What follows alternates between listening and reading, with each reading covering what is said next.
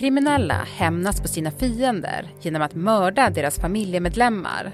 Två personer har avlidit efter en lägenhetsbrand i Alby söder om Stockholm. Under natten har en man i 50-årsåldern skjutits till döds i en bostad i Tullinge. Efter flera våldsdåd flyr anhöriga nu landet i ett desperat försök att rädda sina liv.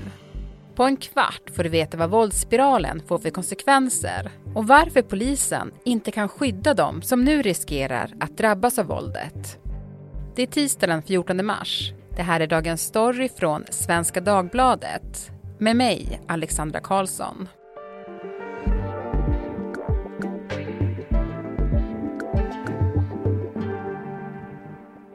Frida Svensson, granskande reporter här på Svenska Dagbladet. Hej Frida! Hejsan hejsan. Du, det är ju lite så att man vet att det inte kommer bli någon upplyftande podd när du är med, men det är ändå väldigt fint att ha dig här tycker jag. Ja, men exakt. När jag är här så vet man att det kommer handla om skjutningar och kriminalitet.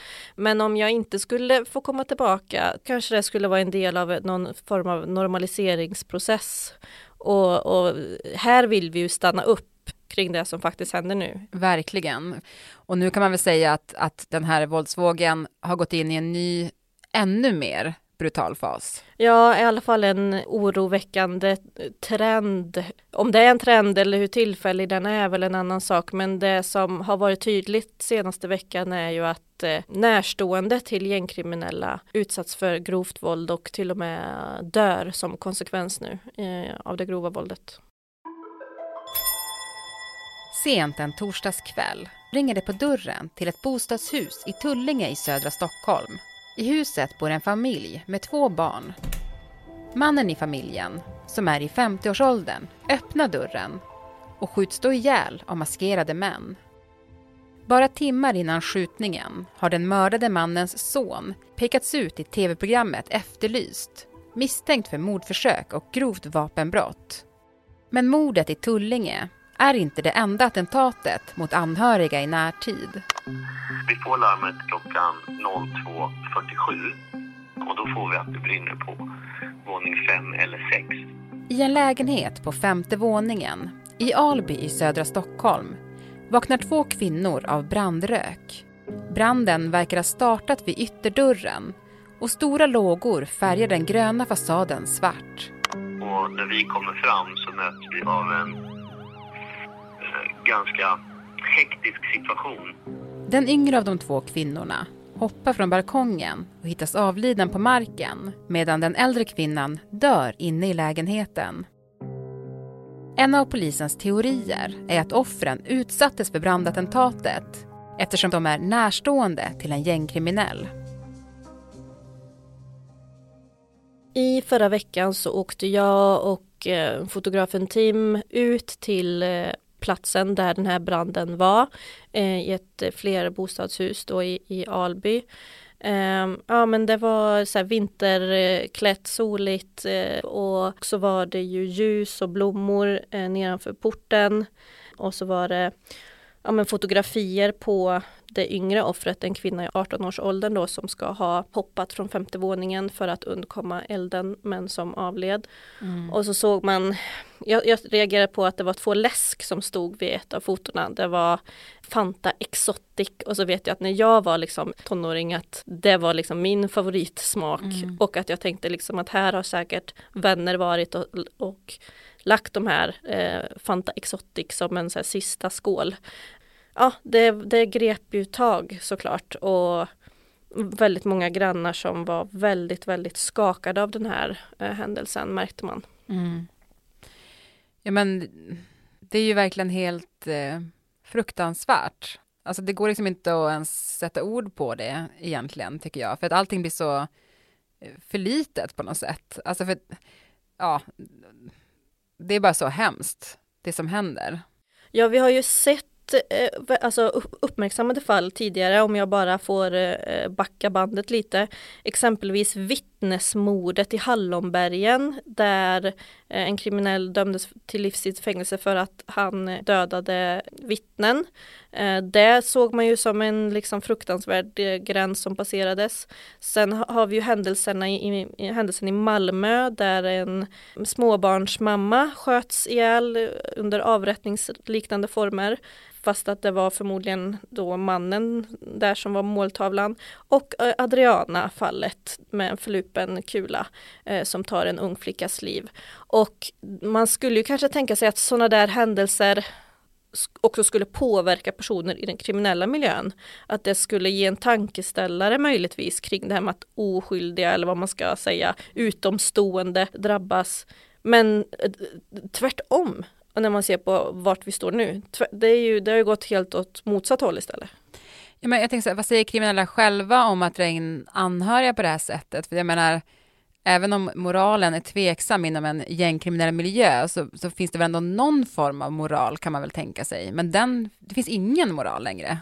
Ja, det är ju ganska svårt att prata om moral i de här sammanhangen. För, för vad har personer som beväpnar sig och skjuter ihjäl andra människor för moral? Men man har ju ändå sett att det finns vissa liksom, spelregler eller hederskodex brukar man prata om eh, ibland, även inom den kriminella miljön. Och en sån har ju varit att eh, mammor, anhöriga, är fredade. Den gränsen passerar vi inte just för man vet att när man väl passerar vissa gränser då kommer de andra ge tillbaka med samma mynt eller ett värre mynt. Och det är ju det som har hänt nu. Mm. Den här vallen med anhöriga är sprängd i alla fall i den här konflikten eh, som de händelserna ingår mm. i. Men vad vet vi om de här två händelserna då? Alltså dels mordet i Tullinge och branden i Alby. Hänger de ihop? Enligt uppgifter både från eh, poliser men också från personer ur den kriminella miljön så hör de här båda händelserna ihop. Eh, det är väl särskilt tydligt när det kommer till mordet i Tullinge eftersom det ses som en hämnd för en skjutning i Uppsala i januari där närstående till den kurdiska räven var skrivna. Eh, så där är det tydligare att hitta kopplingen. Ready to pop the question? The jewelers at BlueNile.com have got sparkle down to a science with beautiful lab-grown diamonds worthy of your most brilliant moments. Their lab-grown diamonds are independently graded and guaranteed identical to natural diamonds, and they're ready to ship to your door. Go to BlueNile.com and use promo code LISTEN to get $50 off your purchase of $500 or more. That's code LISTEN at BlueNile.com for $50 off. BlueNile.com code LISTEN. Jag tänker att vi kanske ändå måste påminna oss lite grann om, om vem är den här kurdiska räven? Eller han som kallas för det då. Det är en man i ja, 35-36 års åldern från Uppsala som ses som en av eh, de största knarkimportörerna, alltså som importerar knark in till Sverige. Men han är inte kvar i Sverige utan han befinner sig i Turkiet där han har fått medborgarskap och är lite grann eh, utom räckhåll för svenska myndigheter vad det verkar som just nu. Och han anses också eh, fjärrstyra flera av de våldsdåden som sker i Stockholm nu och är ledare för hans nätverk eh, Foxtrot som också samarbetar med flera andra nätverk. Mm. Hans nätverk ligger då i, i, konflikt med det nätverket som styrs av den som man kallar greken, eh, som är en man i, i 24-årsåldern då, eh, som, som har en ledande roll enligt polisen i, i Dalen-nätverket. Precis, men det, det som är viktigt är väl att det som inledde konflikten behöver inte eh, gälla lika starkt nu utan det som händer är att en konflikt startar men sen, sen är ju den här hämndspiralen och att konflikten får liksom sitt eget liv. Fler personer blir inblandade efter varje nytt dåd och så vidare. Så exakt hur det ser ut är svårt att säga i som en ögonblicksbild. För mm. det ändras hela tiden. Mm. Men grundkonflikten, vad handlar den om?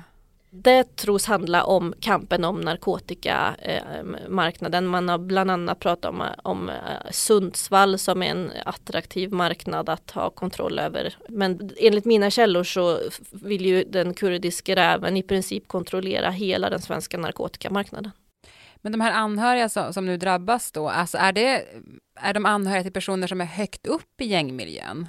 Enligt våra källor, framförallt ur den kriminella miljön, så är det här eh, eh, anhöriga till personer som har varit utförare, alltså som skyttar i eh, de här olika dåden då i Stockholm på senare tid. Mm. Och då är man ganska lågt ner i, i, i en kriminell hierarki ändå. Ja, man, kan man vara, ja. Mm. Du har ju också fått eh, uppgifter nu om att flera anhöriga väljer att lämna landet. Ja, precis. Eh, eh, det är också uppgifter som kommer ur den mer ehm, ja, kriminella miljön, att man har ett större säkerhetstänk nu, både kring sig själv men också kring sina familjer. Att de som har råd och som har kontakter, de eh, flyttar ut ur landet. Samtidigt som att det är ganska vanskligt för att eh, hur många kan man flytta med då?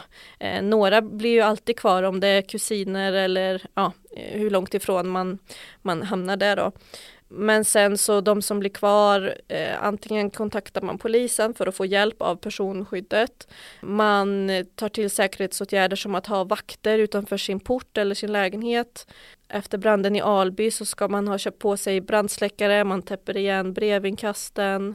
Många säkerhetsåtgärder man tar till nu. Men jag tänker, kan polisen inte skydda de här anhöriga då?